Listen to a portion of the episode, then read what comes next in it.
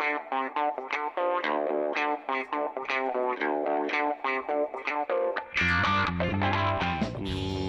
evening, everyone, and welcome to episode 93 of the Retrospectors podcast, Blade Runner.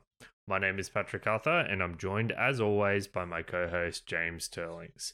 James, I was shocked, absolutely shocked to hear that you listened to me and actually watched the movie Blade Runner. I wouldn't pick this as a film that you would actually enjoy. Wh- How did you? What did you think of it in the end? Yeah, it was okay, I guess. um, you kind of you kind of right there that I thought it was just okay. Um, atmosphere wise, it was great. Um, but the characters they're kind of flat, especially the main character. I thought, and honestly, the whole like there's robots, but they have feelings thing. I feel like I've seen done better elsewhere. You know, it was kind of like the Seinfeld isn't funny thing where since that movie came out, you know, other films have built upon the foundations. So, you know, it wasn't terrible. Definitely the visuals the best part, um, and I did not give a rat's about any of the characters. I gotta say, James, I'm wincing slightly as I hear you say those things because, uh, I mean, while I'll never say Blade Runner is a film for everyone, I do quite like the journey of Bats, Watts, whatever his name is, the main android. See, see, I'm clearly an expert on the movie. Like the villain? Yeah, the villain, villain in inverted commas, as he. Yeah, see, the villain's the best character Yeah. by like a lot. Deckard, I don't think is a great character. Uh, the main girl interest, I don't think was great. Yeah, Rachel. Rachel is less interesting, but I've always believed that Harrison Ford's character, uh, Deckard, is meant to be kind of boring and depressed, and not as interesting as the villain. Because the whole point is, is that in his endless pursuit of murdering uh, what he perceives as merely machines, he's kind of lost his humanity. And at the same time, this supposedly evil android on his quest has become more human than Deckard could possibly claim to be, despite him, you know, supposedly being a machine. So I thought that that contrast was always intentional, and it, I think that the character of Deckard is certainly similar to the one in the book in that way. Yeah, I felt like the the narrative was pushing this idea that like all the humans were less humane than the you know the the androids who still had their freedom or whatever. But the like Mhm. to me, it kind of failed at presenting this like contrast between man and machine, and it was more like a commentary on the idea that you know these these replicants they are social outcasts basically right?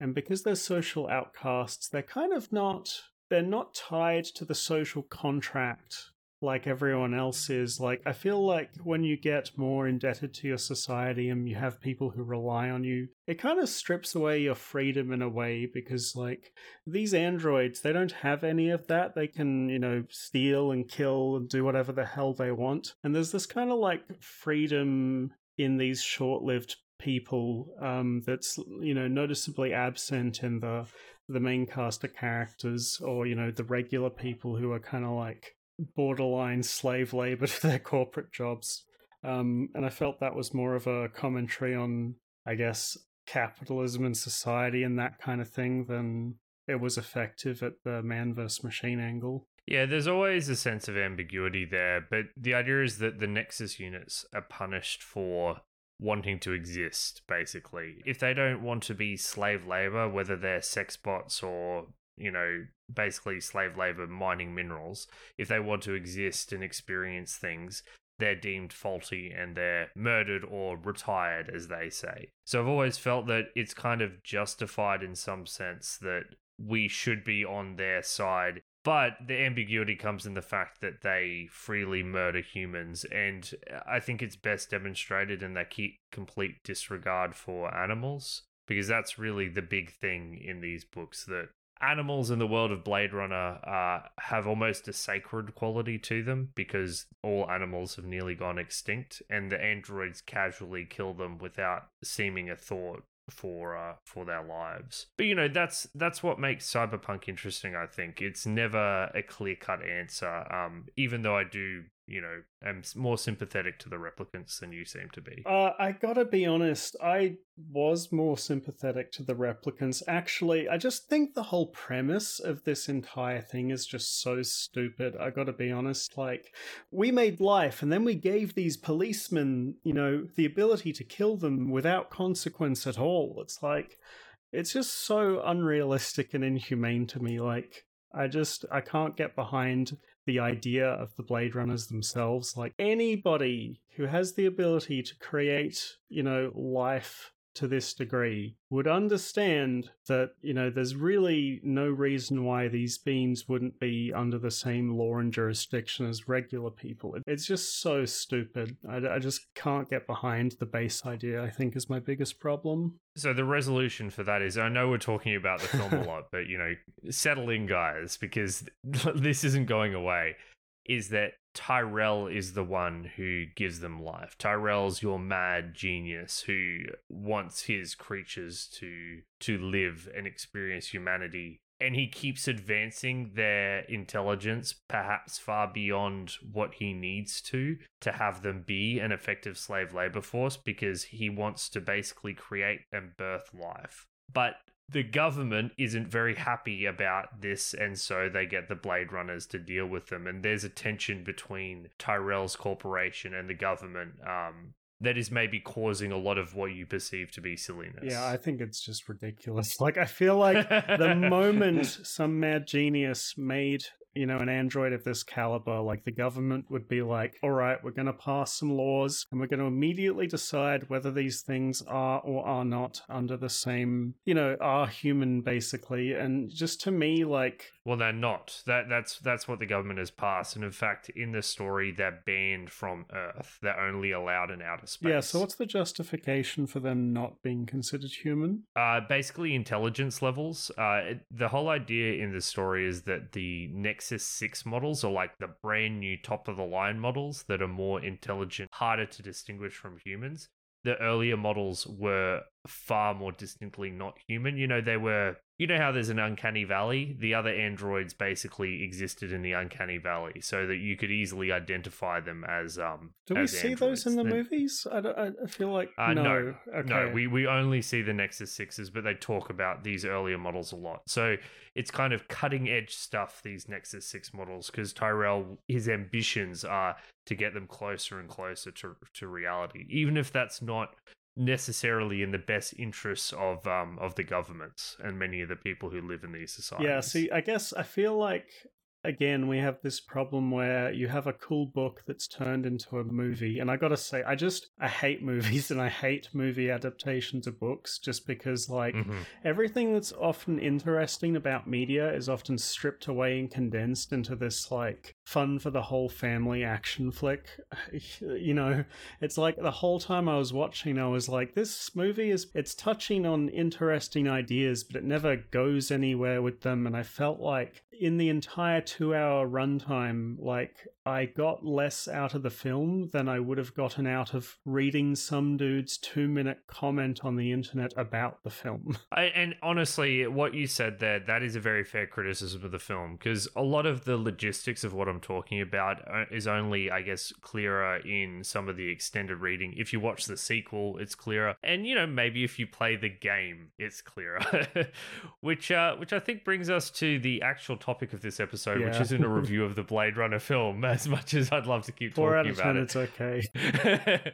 but Blade Runner, the game, also known as Blade Runner brackets 1997. Uh, but before we get into our discussion of Blade Runner, um, if you haven't listened to us before, we are not a movie podcast. We are a retro video game podcast called Retrospectives. And each and every fortnight, what James and I do is we discuss and review a classic game of the past from a modern perspective. So, this is not a nostalgia podcast. We're not here to discuss and understand games and the context in which they were created. We simply want to know is this game still worth your time to play today? Sometimes it will be, sometimes it won't be. Most often, it's a mixture of the two. So, we try and cut through the hype, cut through the nostalgia, and get to the heart of what the experience of actually playing these video games is like. So, Blade Runner 1997, it's a point and click adventure game developed by Westwood Studios, most notably of Command and Conquer and Red Alert fame, first released in, shockingly, 1997. Uh, most recently, we saw a, a re-release of the game, a remaster, which was called an enhanced edition. Came out a couple of months before this episode, and it was a complete disgrace. Not just in what it looks like and how it plays, but also in the fact that the developers kind of ripped off the work of the people who were working on the ScummVM engine and the remaster of this game, which is not an easy thing to do on Windows 10 machines. Luckily, you can just buy the uh, original version on GOG, uh, even though it's the same price as the remaster, and I heavily encourage you to do so. So, in Blade Runner, you play as a Blade Runner, Ray McCoy, and the story that you're embarking upon is a side story to the movie. So you're not you're not playing as deckard. You're not living his story and his experiences. But there are an awful lot of similarities. So the, i don't know if you'd call them homages or if they just wanted to get as much of the movie into this game as possible but a lot of the settings are similar, the plot's similar. There are even specific moments in this, uh, the most notable of which is you kind of put on a funny voice as you interrogate a female dancer, which in a way that's almost identical to the movie. So while it isn't the same story as the movie, there are a lot of similarities and thematic crossover with what's going on it starts out pretty simply with an investigation into animal murder, and it spirals out of control into pursuing a group of replicants, police corruption, and even your own identity as it unfolds. So you step into the dingy streets of LA, have to gather clues and talk to people to find out who is a replicant and where those replicants are hiding. That's the basic setup of the game, and we'll get into the gameplay later, but I think the place to start is actually in aesthetics and atmosphere. Are you happy to start here, James? I know it's not a normal point of view, but I think that particularly when it comes to an adaptation of a famously aesthetic movie, this is a this is a natural place to start. Yeah, I agree with that. I think um, when you're doing reviews for adaptations like this, I think one thing that's really important is how close the game, you know, manages to imitate the the work that it's, you know, based off, right? And we did this with, you know, Lord of the Rings: The Two Towers a few years ago. Um, I would say that Blade Runner does a really good job of emulating the movie. Um, you know, they even hired the same voice actors to reprise the role of their characters from the movie in the game. Um, and you can notice that quite a bit, you know, and it was especially noticeable for me, um, having watched the movie like 10 minutes before starting this one. But, you know, visually and aurally, it's, it's the same. Like, there's a lot of similar set pieces, um, a lot of the same sites. They've done a really good job um, in all departments, like capturing the spirit of the movie, I felt. I really can't undersell it. This game is one of the best looking games I've ever seen. And I, I just straight up believe this. This game is drop dead gorgeous. I, I don't know if you're as high as I am on this game, James, but I could not believe how how good this game's environments were from top to bottom. Their lighting, the way the uh, audio worked, the brush work, its ability to capture a sense of place uh, so well to make such a believable looking location. Honestly, hats off. Uh, one of my, it's now one of the most beautiful games I've ever seen. Yeah, and I think um, maybe your bias towards the um, the film might be showing here, and my bias against it will be showing here because I'm not as high as you are.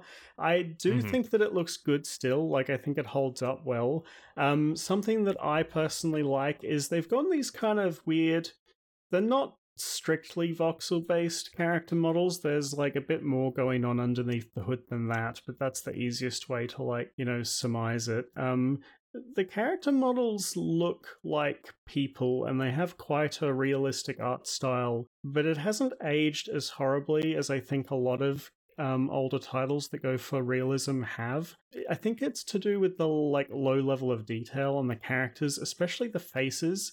You don't have like a heap of detail. You can kind of see like you know the shadows of their eyes and nose and their mouth, but you know to me this does not have the uncanny valley effect that something like uh you know when we did when we did Ecstatica, for example, those character models are a bit ridiculous. And even in the CG cutscenes, I felt a bit uncanny and it feels a bit weird. Um, but like in game, you know, the low detail but realistic character models still work really well for me. Um, and I do like the backgrounds a lot. Um, I would say, you know, you know, something like Resident Evil looked better than this for sure, but pre-rendered backgrounds like this will always look good. Um, and I still think it holds up pretty well. But more importantly, um, captures the vibe of the movie to a T. Um, so, re- regardless of visual fidelity, I think if it achieves that, you know, fans of the movie are going to like it, which, you know, you clearly do, right? Yeah, well, the character models are. I, am not. I don't love the character models, but I accept your point that it's almost like an impressionistic painting. Like, yeah. you don't need to perfectly render these characters realistically. You just kind of give the impression of them, and that's enough for your imagination to do the rest. I want to drill down on exactly why I think that the atmosphere of this game is so incredible. And you know, it's the sound and everything. So so just talking about visuals for a second. The game that came to mind when I was playing through this was Policenauts, uh, which you know is a 2D anim, you know, anime style uh visual novel with you know pre-drawn slash pre-rendered backgrounds and what Police Policenauts often did to bring a scene to life was it would have just a bit of animation like smoke coming from the vents. And i think this game kind of expands upon and in some ways perfects that technique because you do have more dynamic and interesting and detailed movement without it becoming overwhelming. Like you'll have the smoke coming from the vents, a rotating fan, the flickering of the neon signs, like extremely well done. To the point where every single scene you walk in, I feel it like it's just got exactly the right amount of animation to bring those scenes to life, to make them not seem still, kind of like like Syberia is another game we've played with pre-rendered backgrounds, and while that is a gorgeous vista, they were static images. And I think Blade Runner's more vibrant uh, backgrounds do it a lot of justice. I'm thinking of Syberia 1, and I think I prefer that just because the whole, like, strange clockwork Euro- European aesthetic to me is just more interesting, I guess. Okay, the the details of the aesthetic. Yeah, I get your point, and I kind of agree. Um, it's like there's just enough there to bring the scene to life without being overwhelming. Probably my favorite was is Animoid Row, um, where the fish market and the the bug shop is. Um, I felt that that was pretty cool. Particularly when you get to the sewers, it gets less interesting. I'll give you that. I actually liked the sewer, like the main okay. the crossroad. Actually, man, I I guess the thing that's always fascinated me. I mean, there's many things that fascinate me about cyberpunk, but it's this idea that technology doesn't actually make things better for people. Like LA is still Los Angeles. Like the the city and its essential character hasn't changed. It's just we've popped popped a bunch of kind of technology and glitz over the top. And I think that this game, and you know, you're probably right that I'm just, you know, love how it emulates the movie so closely, but I think that it captures that atmosphere and it's one that I enjoy and, and, and like engaging with. But if you don't like the rendition of dingy and dirty streets contrasted with technology, you probably won't love the look of this game as much as I do. Man, I'm looking back through screenshots of Syberia 1 and I'm like, this game looks so much better than Cyber. Uh, yeah, I yeah, I just can't get behind that. I, I, think, I mean, don't get me wrong, I like how Syberia looks. I just think that Blade Runner is in a league of its own. Like, I hold it in extremely high regard.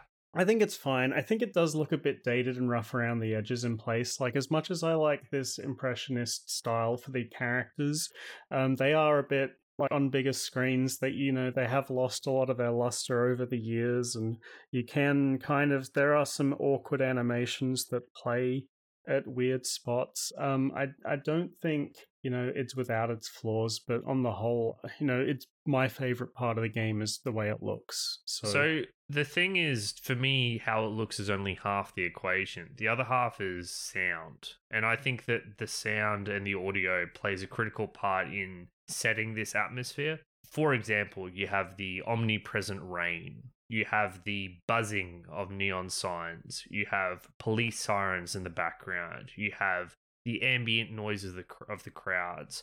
You have the music emanating from you know the the fake sushi shop.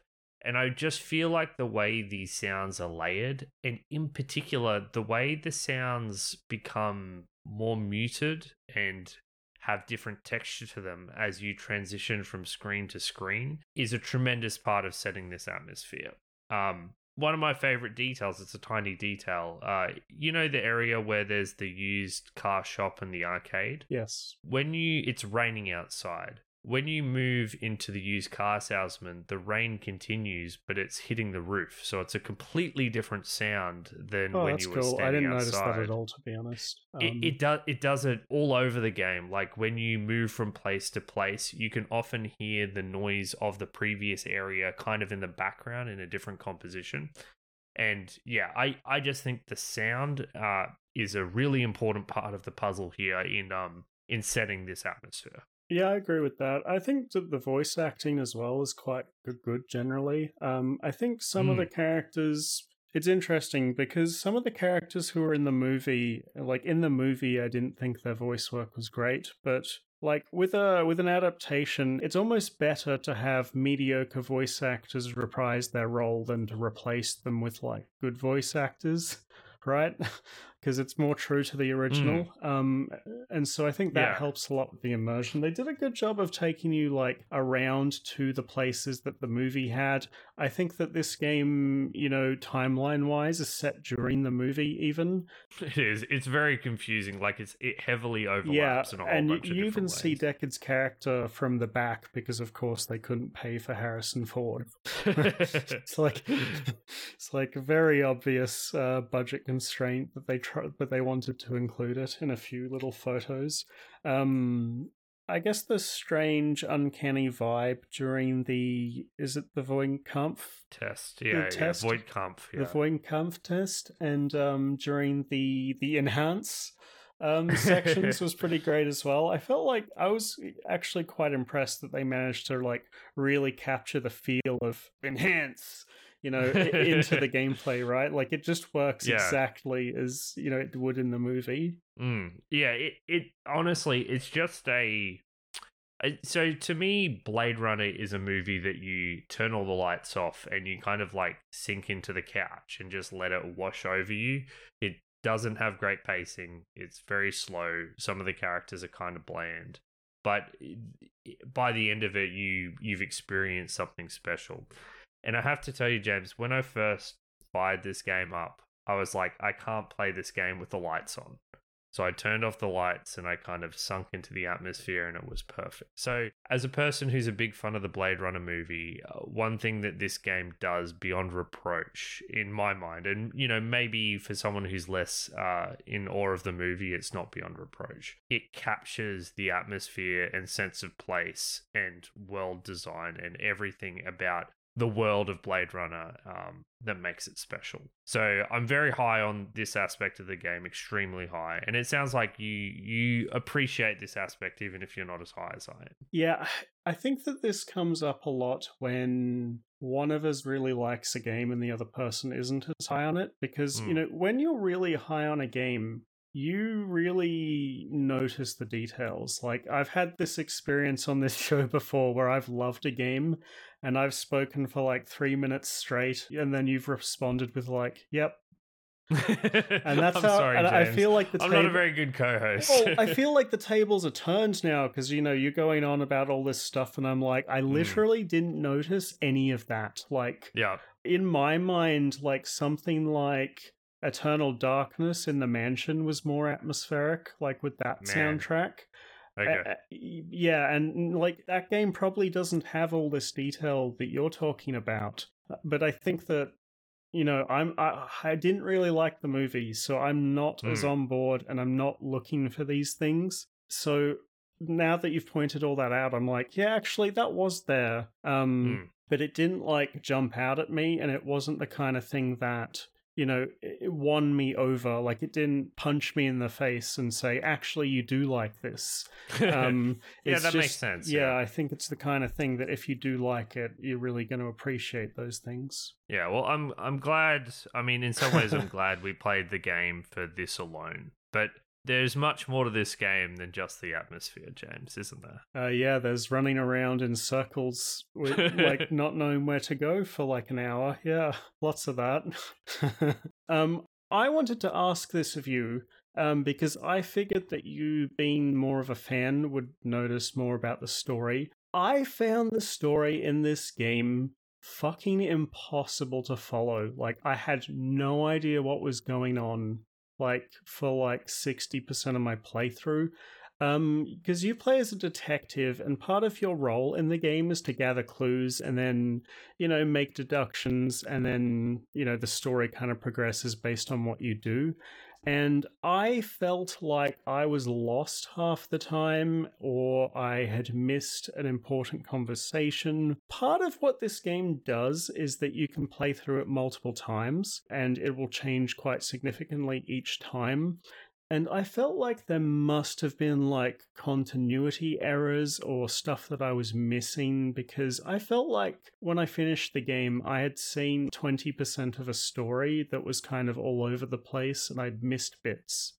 Um, I, I don't know if that's just me missing stuff from the film because I was like not super invested, but no, it, really, no, you're bang on, James. Like I, I think that okay, so there's a number of things going on here that cause this problem. So as you said, there the game has a shockingly wide variety of ways in which events go down. Actually, you know, you have characters are replicants or they're not replicants depending on the playthrough. You'll get some pieces of evidence or not some pieces of evidence. There'll be entire scenes that play. There'll be a police officer there one time and there won't be it next time. He's the one who gives you access to an entire building. If he's not there, you can't get in the building.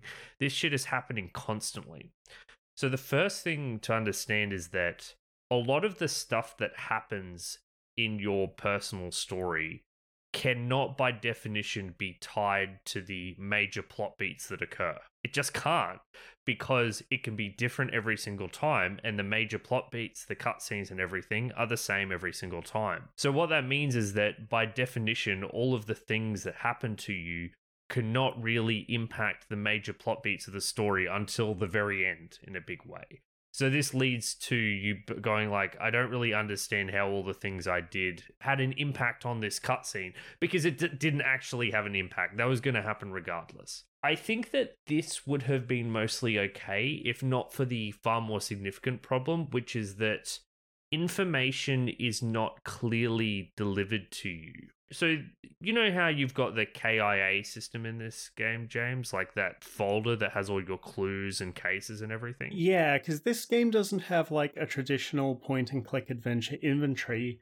Um, it's just got a big database of clues that you've found. Um, and you know, there's a few key differences between a traditional inventory and this system. The first being that there are overlapping and redundant clues, so you can get the same piece of information from multiple sources, which kind of, you know, to me alleviates the problem of these random events almost. Um, and the second mm. is that once you use the clue in the relevant spot, um, in a traditional point and click adventure, that item would disappear from your inventory, signaling to you that it was used. Here, nothing happens. You don't know if this clue has been used or if there's more to do with it.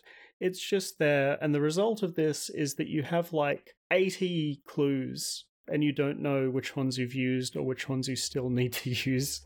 And and from a story perspective, what that means is that you're like, okay, I'm pursuing, you know, I need trying to find the identity as replicant. It's like, okay, here's 16 things next to their name. Here's an interview about a car bombing, and here's a candy wrapper, and here's a Chinese takeaway box. And you're like, well, I don't really feel a story connection to this. This isn't presented in a way. I have no way to actually organize this information because it's all pre-sorted and kind of just chucked in there. So basically your your engagement with a lot of the story, which is, you know, boils down to hunting down these replicants and, you know, deciding what to do with them, is so messily presented to you and so I guess not. I don't want to say unimportant or uh, or non impactful because there is an impact with what you do towards the end of the game, but it can be difficult on a single playthrough to understand how what you're doing in chasing these replicants and I guess the actions you take, how that ties into the plot of the game. And I think it all makes for a game that, for a single playthrough, is very hard to get deeply invested into. I didn't really like when you have this option to like save characters or let them go a lot of the time my reaction was like i don't really know or care too strongly one way or the other. Yeah.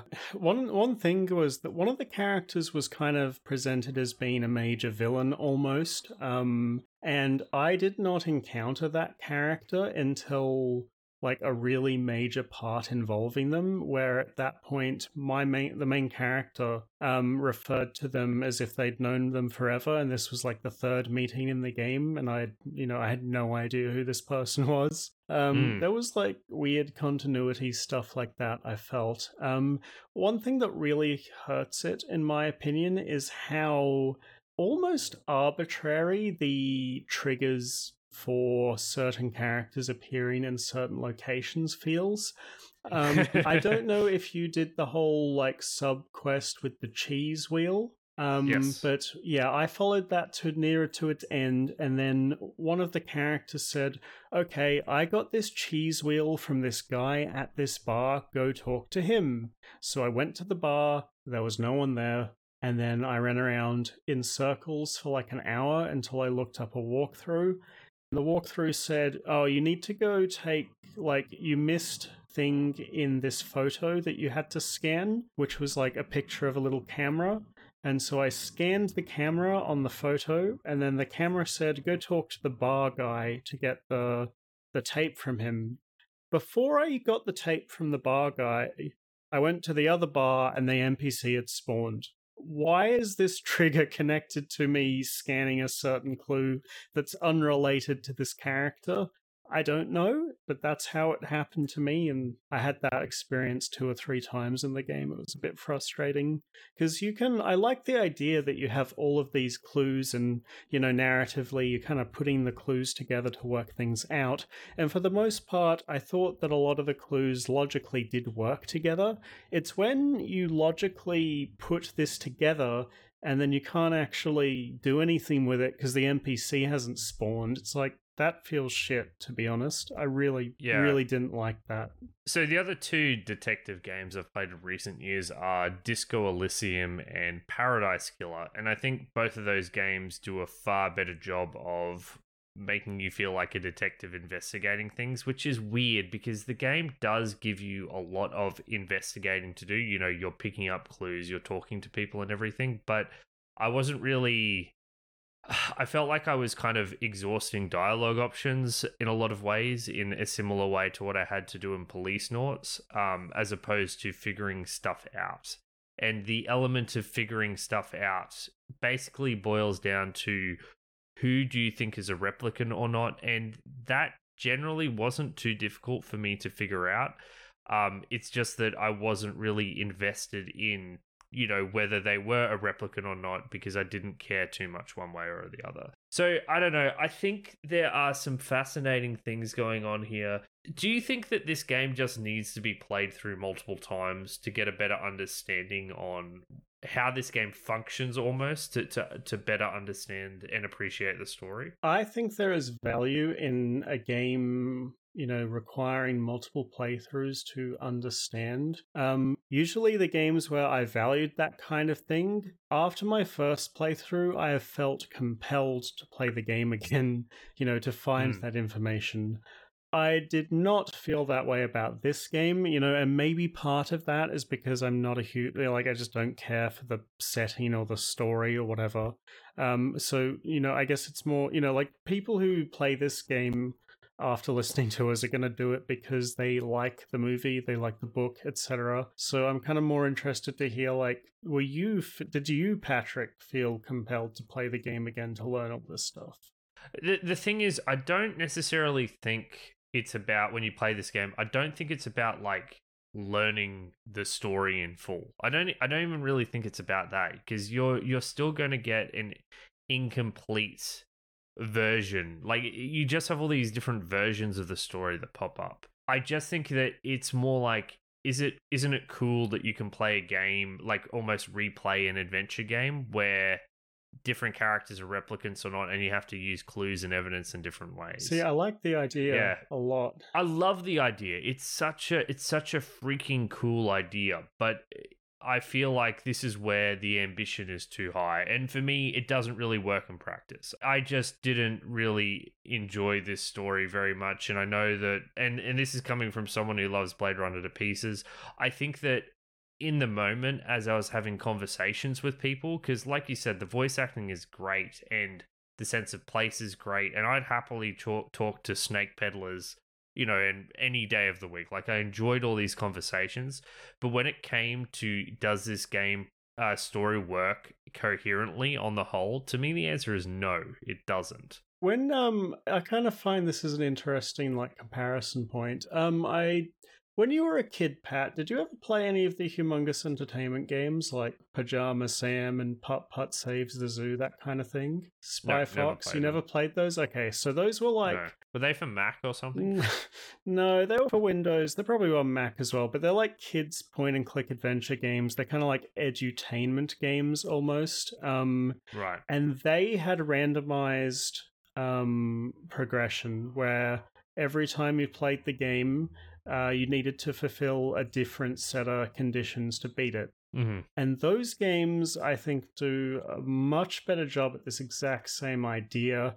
They don't like the events are they're more modular. Like there's like six different blocks and they can fit together in different ways. Whereas this game, I feel like it's got like a hundred little bits that can all be randomly different. Um, and the result of that randomization may or may not be a coherent story.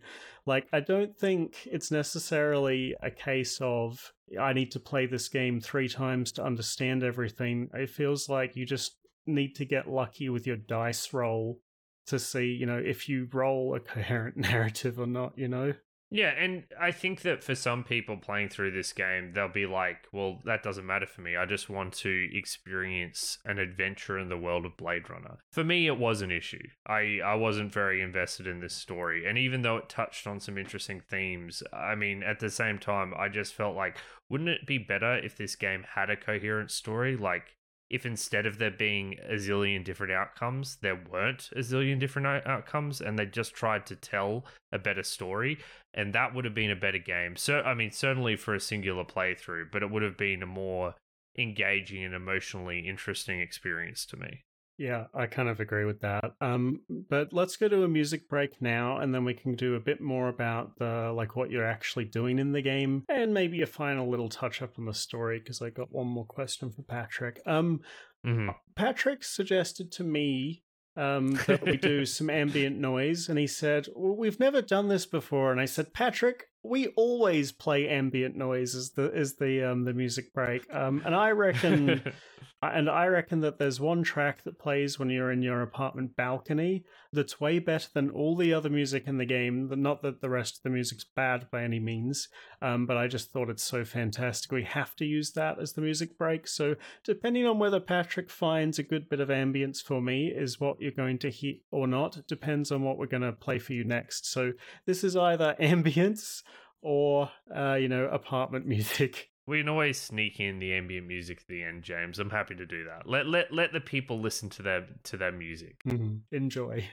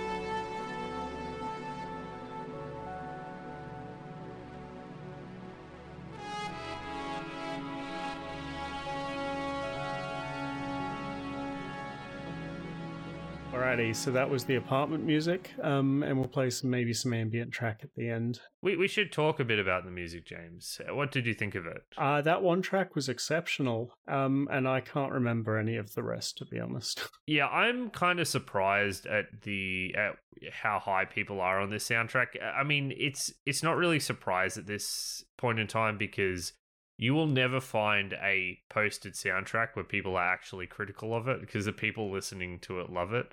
I mean, I'm sure you would get mad if you just looked at what people thought of the Ape Escape soundtrack, for example, James. Yeah. But um, this soundtrack didn't work for me. It it was fine. Um, there were some some pieces that were pretty damn good, but I, I think the thing that made me not love this soundtrack is the fact that I'm so bloody high on the ambient sound design. Like, I think the ambient sound design is fucking incredible. And I view the music as being just one piece of that overall ambient soundscape. Listening back to the soundtrack by itself, I was unimpressed. Listening to to it in game, where the soundtrack is a you know part of the greater sound, I'm I'm more into it.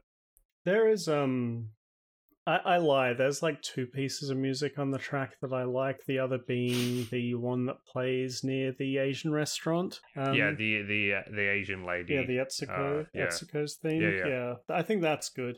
Um, and kind of hits the whole like weird, you know, America's like fear of being overtaken by Asia in the future thing that they had going on in the 80s and 90s. You know, um, I thought it was fine. Like those two songs are great, and the others were inoffensive. I, I think listening to the soundtrack by its by itself is a mistake. Yeah, uh, you, you're going to get the most out of the soundtrack if you play the game and you um and the soundtrack is a small part of that experience and you'll enjoy it as part of that experience by itself yeah didn't really like it it was fine but yeah not my not my cup of tea Okay, so I had one more story question for you, Patrick, and then we can go into. I mean, we've already touched on gameplay a bit, um, but one of my problems with the movie was that I felt like it touched on a lot of interesting ideas, but never went deep into any of them. Do you think that the game does a better job of this?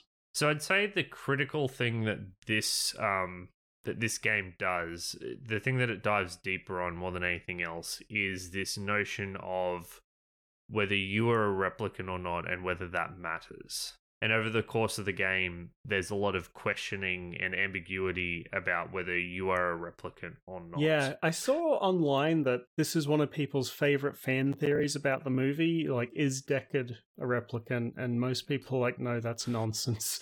I, I need to go into explanation mode for a moment, okay? Okay. All right. So so in the book, Deckard is not a replicant. Do androids dream of electric sheep? The main Blade Runner is not a replicant. In the movie, it is left ambiguous. In the director's cut, it is not ambiguous and Deckard is a replicant. And then in the sequel, uh, it reverts back to being ambiguous in a clever nod and a line of dialogue to say it doesn't matter. To me, if Deckard is a replicant, the movie misses the point of the the main point it's trying to make, which is that Deckard, as a human being, killing things that he only views as a machine, has less humanity than the replicants, which are ostensibly machines, but are actually expressing more life and humanity than the humans do. If Deckard is a replicant, that entire central thread is completely gone. So I hate the theory that he's a replicant. Like I hate it to my very core. I'm more on board with it being ambiguous, but to me, he needs to be a human for the movie to and the book to make the most sense. And I actually completely agree with you. And I think that the idea that he is is nonsense. And, you know, as you it said, subtracts. yeah, it subtracts It's- from the themes of the movie. Um, Yeah, So I felt like this kind of inclusion for the game was almost like the developers trying to like make it real. well, and I listen. I think they do succeed. I actually think that, um, in a lot of ways, uh, a video game which can give you choices as the active player is a really good avenue to explore this central question, and it does it in a very interesting and layered way over the course of your journey. You know, with the with the machine and the decisions you make. Um, over the course of the game.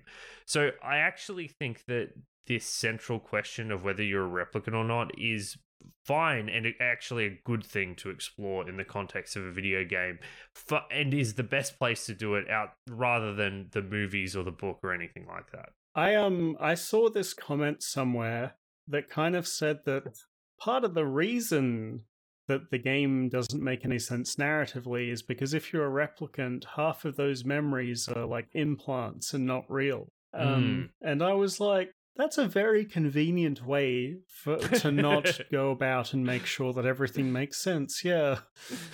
yeah, that is convenient. Yeah, so it? convenient. Yeah. Uh, that's quite funny. I mean, there's there's an argument to be made for kind of dream logic, but I I don't think the game lives in that realm for the most part. Like there are a couple yep. of things that are weird, but it's not enough that you could say yes this is a dream. I mean th- th- this is the whole problem. Because what then if you think that he's a human?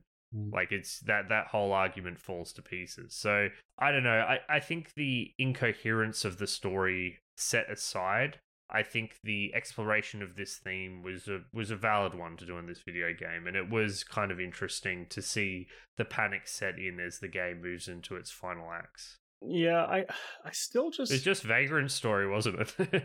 That's what I kind of thought. It's like it's not it's it's not uh what what happens in the past, whether your memories are real or not. It's what you choose to do now that really matters. Man, I, I like Vagrant Story's plot a lot more than I like the plot in this game, I gotta be honest. Um, I mean, Ashley had implanted memories. Yeah. McCoy had implanted memories. It's just the just same. the same thing, right? Yeah, it's the same thing. Uh, yeah. Man, that game had some good cin- cinematography in it. If only Blade Runner was as good as Vagrant Story. Oh, come off it, mate. uh, well, let's talk some more about the gameplay. Uh, something I was getting very frustrated with this game. I actually think that more than the regular point and click adventures, it was hard to figure out what to do in this game. You know, part of that problem is the thing I mentioned before, where, like, in a traditional point and click adventure, what's left in your inventory kind of signposts what you should, like, you know, you've got like a matchstick, so maybe you should light something on fire. When you have like 70 clues, it's like I have no direction. That's how I felt like half the time playing this game. Yeah, so so the way this game works on a basic level is that something happens at the beginning of the act. You go to that scene, you pick up all of the clues, you speak to a person, and you then you'll get some kind of indication as to what to do next. Like the clue will point you to a location. If you get a some video camera footage, uh, you can go back and investigate that uh, the the photos by enhancing them to get more clues and so on and so forth. And it basically works up to the point where you I guess like the midpoint of this investigation because you know you're following these different threads, you're trying to track people down, and then you're like, okay, but I've missed a step somewhere what do I do? I don't know what to do. I was investigating these threads. I kind of feel like I've taken them to their logical end, and I don't know how to trigger the next thing. What do I do? So, what you do, James, as I'm sure you're very familiar with, is you literally you have two options. You can go to literally every single location, pixel hunt every single location to make sure you didn't miss anything, speak to every single person to make sure you didn't miss a dialogue option, and you do that over and over again until you randomly stumble upon the one thing that you have forgotten to do. Yep. The other option is to look up a walkthrough. And I'll tell you what, James, after stumbling about for 30 minutes, I started using the look up walkthrough option more and more. Now, I agree, but I often found that this method wasn't actually as helpful as I thought it was going to be because of how randomized the game is. Like it's yeah, actually it's a nightmare, isn't it, it's James? hard like... to find a walkthrough that is kind of like close to what you're doing in game. Like I found like five walkthroughs and one of them was useful to me. Yeah, I eventually found one that had like separate paths, but it's just in like a big notepad document, so it's not particularly well organized and also there are variations upon like it's not just like there are three paths, there are like 17 paths. It's very, very hard to figure out yeah. what path you're even on and where it deviates. I really, really tried to do option one, run around and just click on everything for ages. I gotta say, this game is so slow. This game is horrifically slow when you're stuck. Um, Mm. Something that new or like even semi modern point and click adventures do is that when you double click on an exit, it skips the animation and you immediately teleport to the next screen. This game does not do that. Um, double clicking just makes you jog towards the screen slowly. Um, and I don't know if you noticed this, Patrick, but if you um, mash the left click, you actually sprint. Um, so to go as, Ah, no, as fast as you can, you have to mash the left click button constantly everywhere. Unless it was just placebo and it wasn't actually, but I'm pretty sure that that was happening to me. It's especially bad when there's stairs because you need to watch a very long animation of your character walking up the stairs, or you know, there's the a- one where I went up to the uh, the twins Yeah. apartment. Yeah, uh, it got flashbacks to Syberia. I don't know if you remember the stair climbing in that game. No, I don't remember it being anywhere near this bad. Like when I was stuck and I had to run from one side of the city the other, like I was sitting on my phone like waiting for the animations to play. Like it's Did you- very very slow and very infuriating. Also, did you go into the Hall of Mirrors at any point? Yeah. the arcade. Yeah, I- yeah, I got oh, I got such a prank. flashbacks of um pla- remember when we did Freelancer Yes. and you just had to fly from one planet to the other and it would take like literally 8 minutes. There, there's this location called the Hall of Mirrors, and when you go into it, you cannot exit out of it. It makes you exit through the far side, and it takes literally two minutes for you to run through this maze. Two minutes! Like th- that's the only exit. It's like an elaborate prank the developers have played on you. Oh, it's It- atrocious. You, you immediately went back to do it again, right? That's all. yeah, it's good fun. Yeah. Good fun, yeah. At least Freelancer had sweet atmosphere and music. I mean, I guess this game has sweet atmosphere, but not in that room. Ba- basically, James, I guess it's particularly frustrating because I think that, and this ties into the atmosphere of the game. Like, I was enjoying being in the city and talking to people a lot. Like, I really was. And when I was kind of exploring all these different locations, talking to people, feeling like I was making bits of progress here and there, returning to the police station, uploading my images, you know, zooming in, finding a new clue, going, cool, I'll return to this place and talk to this person. I didn't mind the game at all. In fact, it was it was super super engaging and I was really enjoying the game. But as you said, when you get stuck, it all starts to fall apart and the illusion starts to break. The other point I wanted to raise the difference between a game like this and some modern puzzle games like Outer Wilds, Paradise Killer, like I said before, Hypnospace Outlaw, these are open these are investigative games. They're modern investigative games but they're far more open-ended in how you can go about things. They don't choke point you. So if you ever you get frustrated or you can't figure out how to progress it's okay. There's this whole other puzzle or thing to do and maybe that will give you help in this area later on. Who knows? In this game and in a lot of these classic point and click games if you do not if you cannot figure out this one thing nothing is happening. Nothing is happening and no progress can be made. I just feel like it's all just fundamentally flawed. Like it, it the game it, when everything is ticking along nicely it feels so good and then all of a sudden it comes to a grinding halt. And even for me the atmosphere starts to suffer because you become so because you're just making no progress Absolutely. And it's not like the game doesn't try to alleviate this issue. Like, there are concurrent plot threads happening at the same time. And at some points in the game, you can do multiple things at once. It's just that, like, there are these choke points, like me in the bar camera or. Yeah.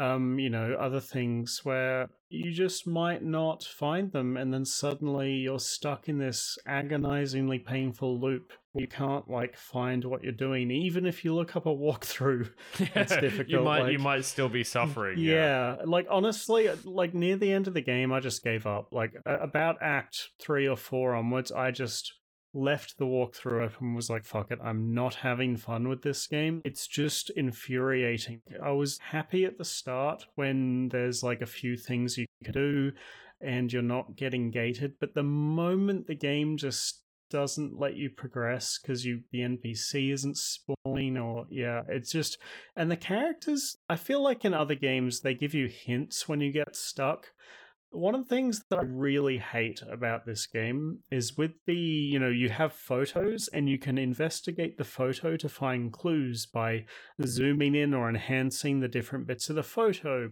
I feel like any other game would, you know, the main character would say a voice line once you'd found everything there was to find in the photo. There is zero indication whether this photo has one or eight clues hidden in it or whether you found any of them, and you can like miss things very easily. Um, I the one that I got stuck on finding the camera at the bar. Even when I looked up a fucking YouTube video of some guy finding this clue, I was like squinting at my giant monitor and being like, "That's too blurry to be recognizable as literally anything." Like how the I found it. I'm the best. I found it without help. I had no idea. I couldn't even see it when I was looking at it. I just like was dragging in the general area. How, how, did you um how did you feel about the uh photograph enhancing in general? Do you think it was a fine mechanic or did you think it didn't really work? I think it suited the investigation like perfectly. It's like something that you, you know the characters would do in the movie. It's something that you know a detective would do. Um, I liked that there was this you know the camera swung around and like at an angle that wasn't in the photo because it's like AI figuring it out or something. I don't know. I thought that was pretty funny. I um I, I quite liked it. I thought it was a thought it was a good addition, even if at some stage it felt like I you know spent a lot of time you know zooming in on things that weren't anything. But in principle, I, I think it's a pretty cool idea. It was pretty fun to mess around yeah, with. Um, I liked I liked the inclusion of the camera. I liked the inclusion of the test. The test did feel like you can, were okay. I didn't get the test. I'm gonna I'm just gonna straight up admit it. I tried to do several tests. I had no fucking idea what I was doing at any point. Same. Oh, okay. right. yeah. I, I thought there was some trick. Like I kept trying to ask like a series of low intensity questions and immediately ramp up to a high one. And I'm like, what am I looking for in the eye? Like, There's is it meant to be very like the much movie? feedback at all. Like, I, th- the, I think the only it felt thing so is random. you can't ask too many high intensity ones, or they get mad and leave the test early. But Yeah, Yeah. I, I don't know. I feel like that that was a gameplay thing at some point, but it doesn't get explained at all. I even downloaded the PDF of the manual to see if it would explain it, and it doesn't explain it. It just says, yeah, so you can calibrate it and then ask different questions to find out if they're a replicant or not. I'm like, I do not have the training for this device. what does calibrate doing? even mean? I don't know, James. Like it's so fucking confused. There's no explanation of it. Like I, I didn't look up an explanation. There probably is some rhyme or reason behind it, but the fact that there's no attempt to explain it at all to the player is baffling.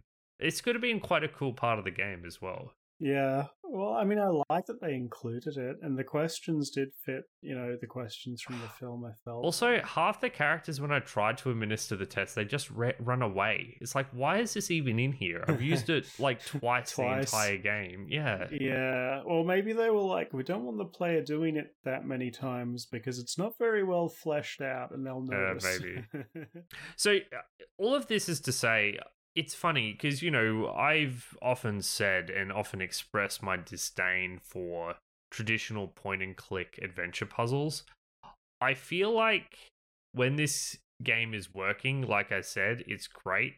But when it's not working, it's, it's worse. worse. Yeah, it's I thought I was going insane. Like everywhere, like you said when you picked this game, like this game has this inventory that fixes the problem. And yeah. then, I d- and then I watched- this is what I I've watched- read. And this I watched. Mandalore's review, and he's like, "This is so much better than a traditional point and click." And I'm like, "What the fuck are so, these people so smoking?" James, basically, either we're like, it's possible we're stupid, right? It's possible we're stupid, and there's a way that people understand this game's gameplay on a level that is beyond our comprehension, or it's not actually as good as people say. And I'm leaning towards that, but you know, I'm I'm I'm interested to see what other people have to say because for me, the gameplay of this game was not very good. And I think that there is a version of this game that could be good if there was a better clue database. If it gave me agency over actually sorting and organizing my clues, maybe that would have done it because then I could dismiss all these stupid things like the, you know, candy wrapper once I understood what it does. But the game as presented, it felt like I was either exhausting all of the dialogue options and um, clicking on every clue to make the plot go forwards, or I didn't know what to do. And yeah, when when in some ways Policenauts, at least you knew that if you clicked on every dialogue option that the you would move to the next scene. Yeah. It didn't feel like I even had that guarantee here. I wonder how important this is to people who like the game though, because Well, it, it should be important. Like, you have to do all this stuff. And maybe it's one of those things where when you get to your third playthrough, you have a better understanding of the triggers. And so you don't get stuck in the same Yeah. way that we were doing. So maybe if you've played through the game enough, you just kind of have a gut feeling for what it is you need to do and where you need to go. Now that I think about it, there was this one thing that weirded me out a bit about the the game. Um, whenever you encountered a dead body or you killed somebody, if you clicked on the body, the main character would just go like, Gross. "Ew, gross," and then like you change, like you leave the room and come back and it's gone. Like it's like you just shot a guy. There's no like paperwork. There's no nothing. It's like the cops in this city, they have they can do whatever the fuck they want. yeah, I was like, why are we not, you know, looking at their corpse, you know, for when their I, when I wallet shot and the their other belongings? I thought there was going to be like a cut scene of them dealing with the fallout of it. No, there was nothing. The Well, game just because- kept going. I mean, when you shoot, to be fair, when you shoot a replicant, there shouldn't be any fallout because they're just machines. That's why they retire them. I feel like, like, they should at least confirm it's a machine. like, they don't even do that. They're like, is he a replicant? All right, James. I uh, that is that is a good point. that is worth confirming. uh, yeah, fair enough. there isn't much ceremony, is there? no, nothing. Maybe if you do shoot them, they become a replicant, and that's how you know it's a just killing. yeah. Yeah. So, so James, uh, how did you feel about the shooting? By the way, did you think it was top tier FPS gameplay? I didn't do it very much, but the one time I engaged with another person with a gun, I had to reload the save a couple times. Did Did you shoot the rats? Oh my god, the rat with the bridge. Oh, that's a puzzle. It's a puzzle, I guess. I don't. The, there's no logic behind it, like because I got up to that bit, and because there's like there's this plank of wood that you have to cross, and as you're crossing it, a big rat appears, and if you shoot the rat too early and it dies, even if it's not on the plank of wood, when you step on the wood, the wood will break. Now, if you wait for the rat to get to the middle of the wood and you shoot it, now the wood doesn't break, even though it's got this big heavy rat dead in the middle of it. I'm just like, what the? yeah, F-? it makes perfect sense. Yeah, I guess it's a you know an anti gravity rat, right? Like it's like holding it up. This is sci-fi.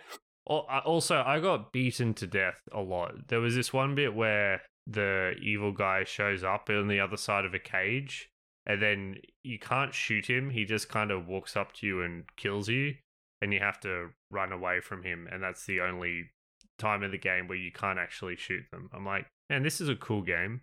The, sh- the shooting in this game is bad. I mean, I, I get why it's in there, but uh, it's just just just pretty bad. Just doesn't add much. Like in it almost in some ways it needs to be there, but it's not particularly interesting. No. All right. I think we're getting a pretty consi- I think we're getting a pretty similar opinion on this game at this point.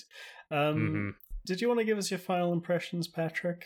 I do, and uh, as I mean, I know I've been saying this a lot, but this is a hard game to decide, you know, whether to recommend it or not. It's funny. I think that if you do love the um this is a game that I don't regret playing. Like I fucking loved how this game looked and sounded and felt to immerse myself in the world. And in that sense, I guess I got to give it a recommend, James.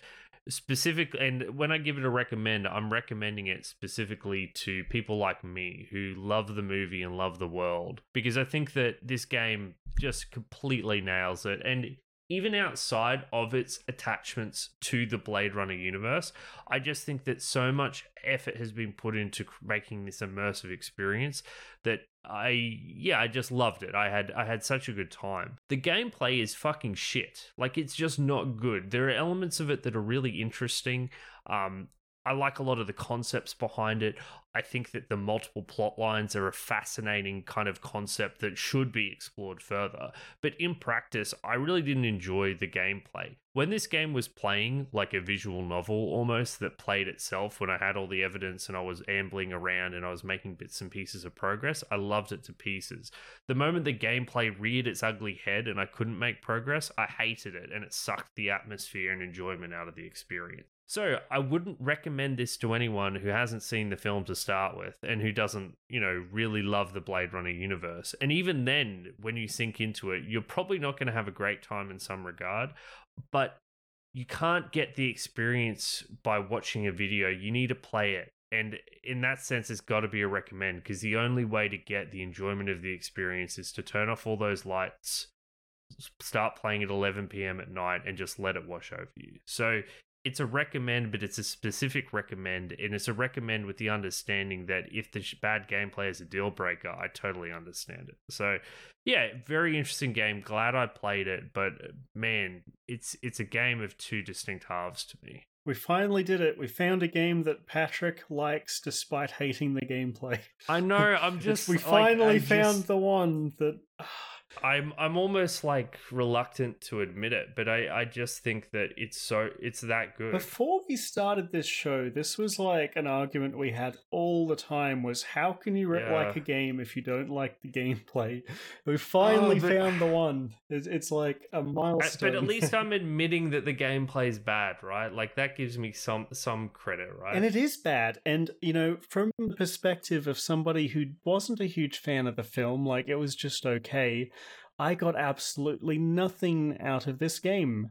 I think that I think that as a movie tie-in, this game is like a 10 out of 10 adaptation of what the film stands for. Like I personally wasn't a fan of the film, but I know that people who liked the film are probably going to like this. Like they get the same voice actors. They take you to the cool locations in the movie. I think this game does a fan fucking tastic job of adapting the film, um, even with its own like unique story that runs parallel to it. I think all that's great. If you don't like that, the gameplay is just so bad that there's literally nothing here for you. So um, I think that if you like the film, this is probably worth checking out at least. I do agree with Patrick that the atmosphere is great, um, that the adaptation is great. The gameplay is really, really bad. Um, and I specifically would say that if you are looking into this game, you probably should play through it more than once. Pat and I only did, you know, the single playthrough, and I feel like, you know, we missed something by doing that. Um, I feel like there's probably more here if we gave it another go. I probably wouldn't get stuck, um, and I probably would be able to enjoy the good bits a bit more. But, you know, as somebody who, you know, was kind of okay on the film. I just it's it's not for me. Um, so I can't give this one a recommend unless you're a huge huge fan of the film. And it's hard because like when I think of the idea of a second playthrough, like I kind of want to, and then I think of the reality of getting stuck, and all of a sudden the will to replay it kind of drains away. like if you could honestly, if there was a walkthrough of this game that you could reliably you know, that you could rely on to be 100% accurate. I would almost play it like that. But the problem with that is that that kills the atmosphere in a lot of ways as well. Just spending every three seconds to look up a text document. Yeah, man. So... When I played those, you know, humongous entertainment games like Freddy Fish and Pajama Sam, you know what those games had?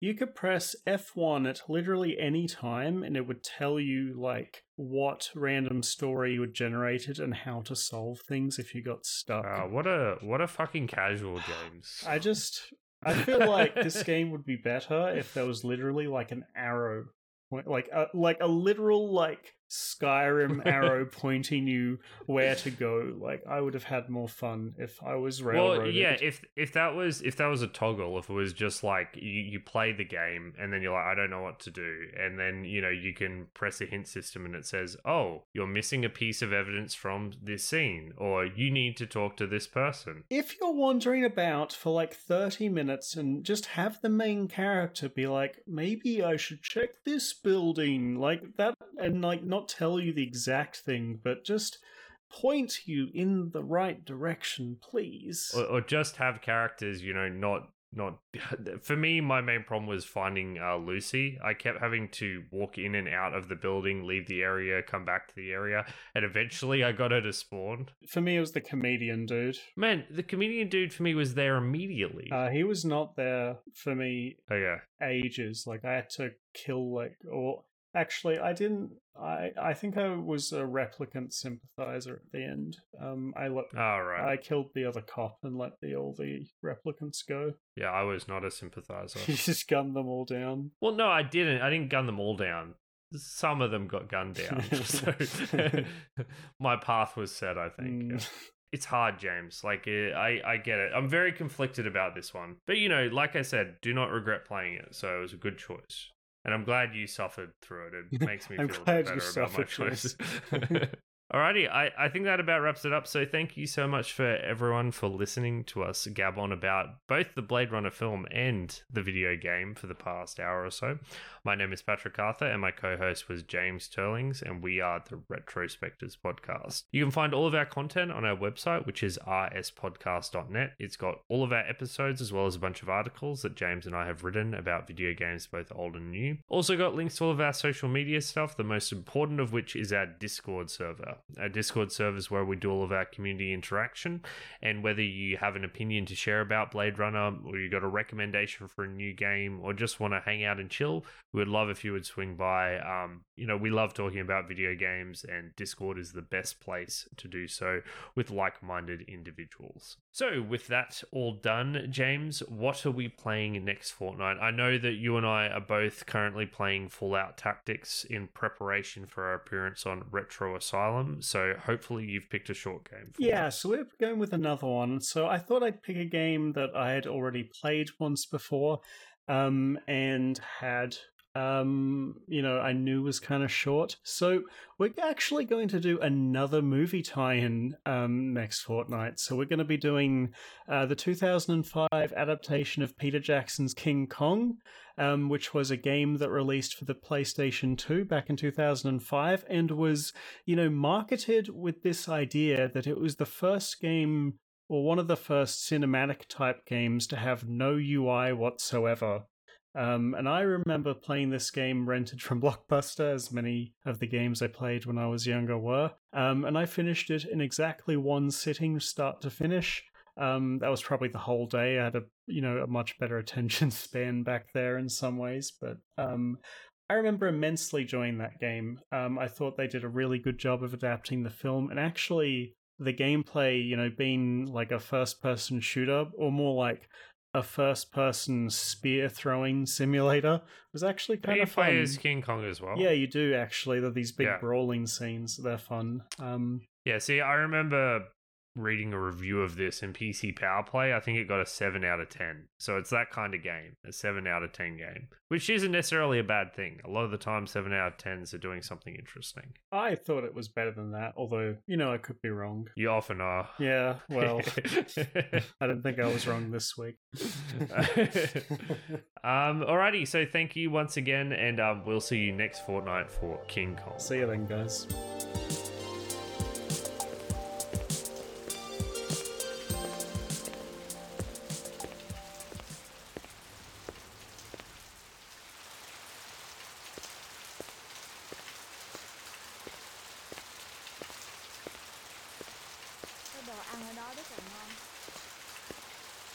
各位，请喝下茶。